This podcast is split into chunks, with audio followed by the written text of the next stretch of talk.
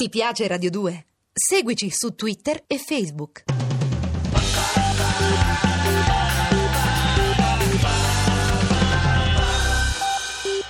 Mumford and Sons, I Will Wait, ancora Cataribe, sempre Radio 2, ancora con Lorenzo Scoles per viaggiare, ma non siamo soli perché abbiamo anche le ali di KLM che ci hanno dato manforte per un concorso che permette ai vostri racconti di trasformarsi in biglietti aerei perché nell'arco delle 20 puntate leggiamo 20 fra i racconti che ci avete inviato a cataribe.it purtroppo il termine della consegna è scaduto venerdì scorso a mezzanotte per cui non ci resta che concludere questa settimana con la lettura dei racconti che appunto di giorno in giorno andiamo ascoltando per poi arrivare a venerdì e scoprire chi verrà estratto fra i 20 di cui abbiamo letto i racconti per raggiungere tre destinazioni che appunto Cataribe e KLM hanno previsto per i vincitori di questo concorso che non vuole premiare nessuno ma omaggiare qualcuno invece per aver partecipato, quindi non è un concorso in cui vince il migliore, ma si ringraziano simbolicamente tutti coloro che ci hanno mandato gli splendidi messaggi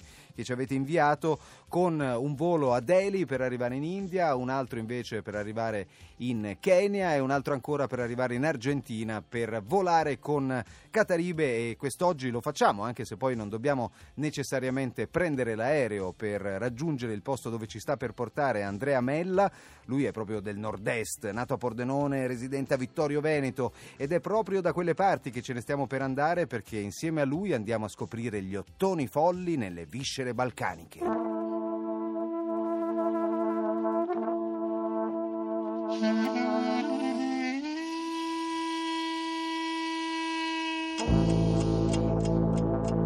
Alla frontiera dichiaro al doganiere la meta del viaggio. Gucia, un pugno di case conficcate nel ventre della Serbia.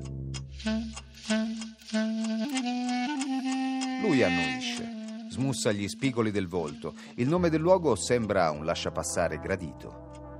Al tramonto ululano lontane le prime trombe che aggiustano le melodie. Vibrano le labbra nell'imbrunire agostano. La luna si infuoca come un falò acceso per danzarvi attorno. Ci sono due manifestazioni parallele a Gucia. L'una, ufficiale, vede esibirsi bande di fiati organizzate provenienti da tutta Europa. L'altra invece è animata da gruppi, soprattutto gitani, che sfilano senza ordine. Questi ultimi cercano i consensi tra gli avventori dei bar o agli angoli delle strade. Il successo è misurato dal numero di persone che salta e si agita nel frastuono, senza badare troppo ai pentagrammi strumenti ammaccati, arie stralunate ma seducenti. Questi musicisti sanno come conquistare il pubblico. È uno sciame di suonatori che si sfida. Mentre siedo per riprendere fiato, vengo circondato da un gruppo di zingari. Schierano tutte le ferraglie a raggiera, un plotone di esecuzione musicale. Il più vecchio ha un ciuffo che sobbalza e la pelle olivastra. Detta il tempo e l'orchestra attacca.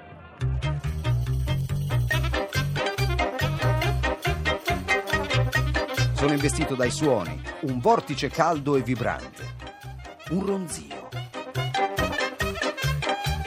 I musicisti ondeggiano, si stringono. Io gradisco e ho imparato il segreto per invitarli a restare. Bisogna ricompensarli in una maniera che traduce il gesto stesso in festa. Appiccico le banconote alle fronti imperlate di sudore. Solo qualche dinaro per prolungare il girotondo sonoro.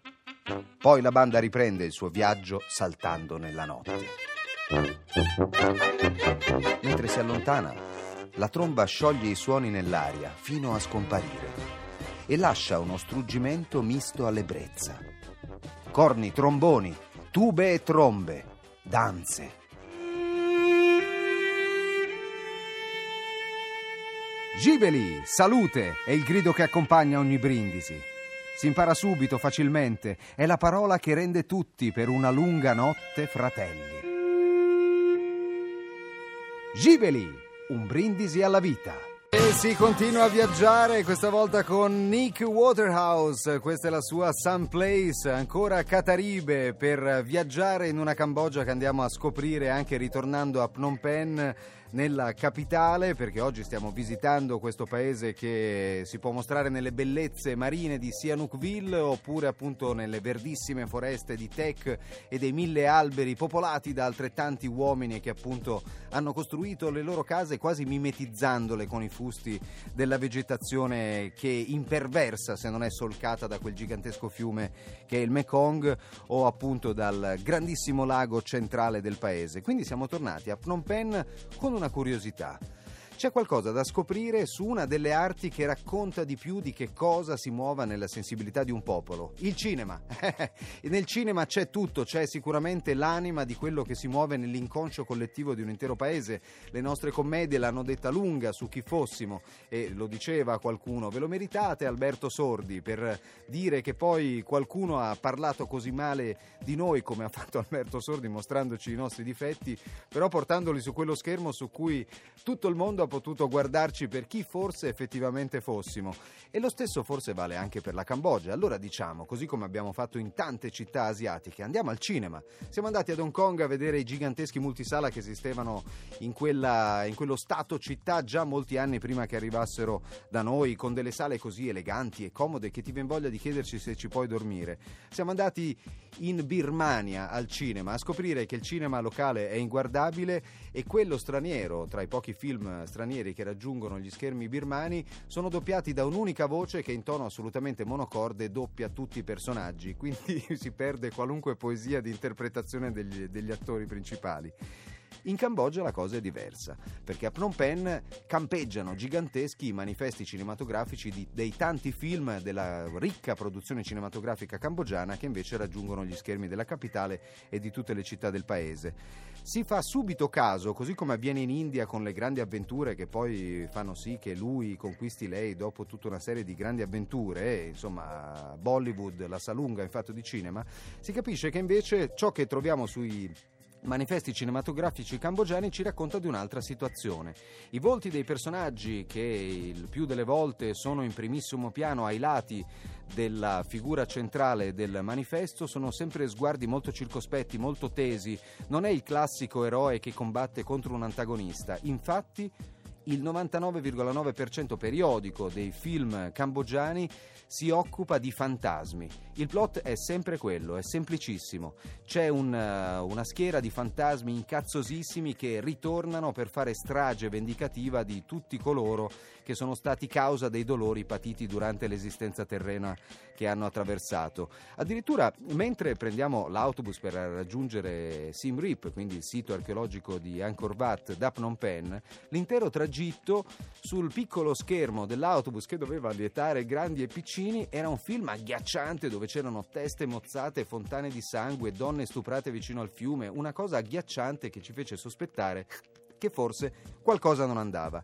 Beh, anche questo scopriamo è che cosa è rimasto dell'eredità di Pol Pot. Tutti quei fantasmi che nel, nel, cinema appunto sono i veri protagonisti dei film cambogiani sono ancora la riproposizione cinematografica di tutti coloro, quegli oltre 2 milioni di persone periti durante il regime dei Khmer Rossi che si suppone prima o poi torneranno a cercare vendetta. E se ci fate caso, quasi di fronte ad ogni casa cambogiana c'è un piccolo tempietto. Serve a tenere lontane le insidie perché qualche volta, anche se la materia oscura è impalpabile, si teme che dal buio esca qualcosa di molto minaccioso.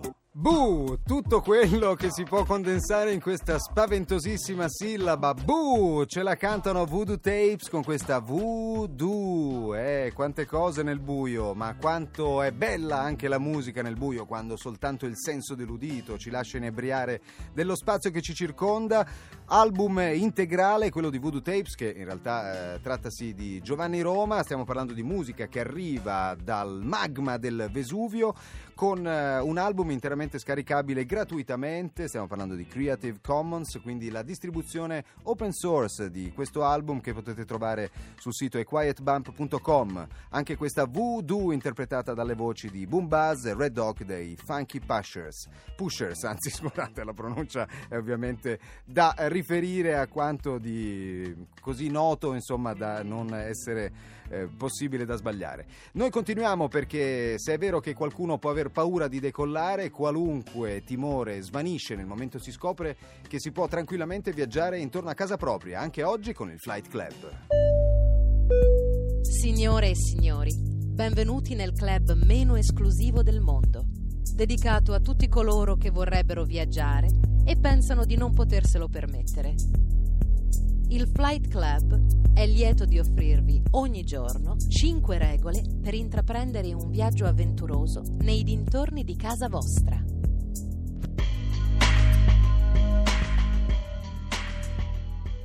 Prima regola del Flight Club di oggi.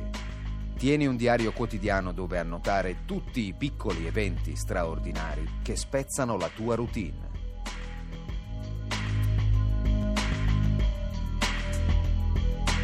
Seconda regola. Trascorri un giorno intero in compagnia di una persona costretta su una sedia a rotelle. Conoscerai un significato diverso delle parole spazio e tempo. Terza regola. Individua tutte le telecamere di sorveglianza che noti sul tuo percorso e rivolgi loro un caloroso saluto con la mano. Quarta regola. Porta con te un pacchetto di sigarette. Non sono per te. Qualcuno te ne chiederà una e avrai il piacere di offrirgliela.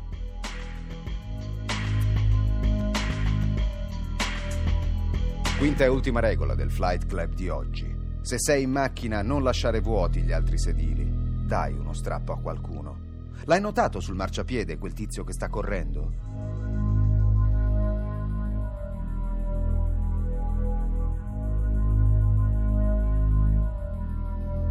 Flight Club. Chi vola basso, vola lontano. I Deus con la loro The Soft Fall, ancora Cataribe. Prima dei saluti, una breve interruzione. Grazie per essere stati con noi, per aver viaggiato insieme a noi. Ringrazio anche chi ci scrive: Mio figlio è cambogiano. Siamo stati un mese miseria e splendore. Conosco perfettamente la sensazione. Saluto anzi il mio bimbo Alessandro Pearon, il cui nome Khmer è quello di un dio della pioggia.